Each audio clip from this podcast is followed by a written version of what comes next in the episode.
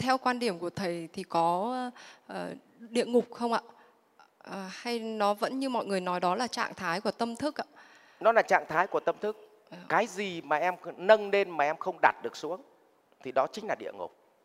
Ừ.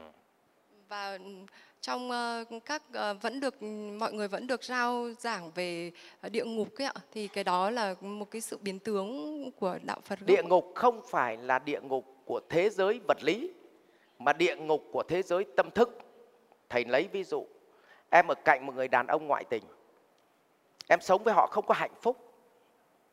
Nhưng tâm trí của em lúc nào cũng chỉ có yêu anh ấy thôi.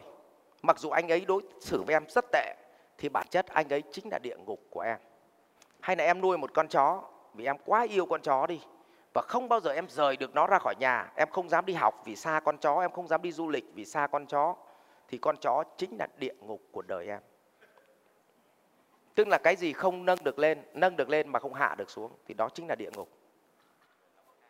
Đấy. Có rất nhiều người rất là dã man, con thì dám gửi sang nhà bà ngoại để đi, nhưng chó không dám gửi nhá.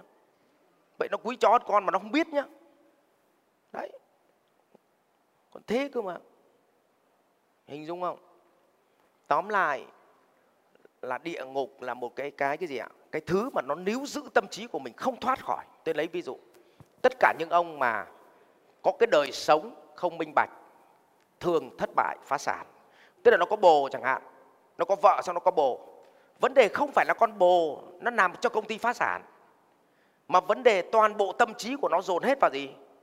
Vào con bồ ở mọi thời khắc, cho nên nó không còn tâm trí nó dành cho công việc cho nên dẫn tới nó chảnh mảng và nó phá sản. Chứ không phải là con bồ làm cho công ty phá sản. Mặc dù con bồ nó không xin đồng nào. Nhưng vì con bồ nó quá đẹp và tươi mát, nên cụ lúc nào cũng nhớ nó. Và tâm trí của mình bị gì? Chôn ở đó thì đó chính là địa ngục. Tóm lại, tâm trí của mình bị chôn ở đâu mà nó không nhấc được ra khỏi thì đó chính là địa ngục. Ví dụ một người không thể rời khỏi tiktok. Ngay kể cả nói chuyện với chồng cũng phải cầm cái bản tiktok để xem. Thì bản chất tiktok chính là gì? Địa ngục. Cả nhà hiểu cái này không ạ? Hay là cái điện thoại. Có nhiều người cầm cái điện thoại nhá, không rời. Mặc dù họ vuốt cũng không biết để xem nội dung gì, nhưng gần như họ không rời được thì bản chất họ bắt đầu chuyển sang giai đoạn một của trầm cảm và sắp tâm thần. Đấy. địa ngục đấy. Cả nhà hình dung đây không ạ? Ừ. đấy. Cho nên cái gì cầm lên được phải gì? Đặt xuống được. Rồi ok.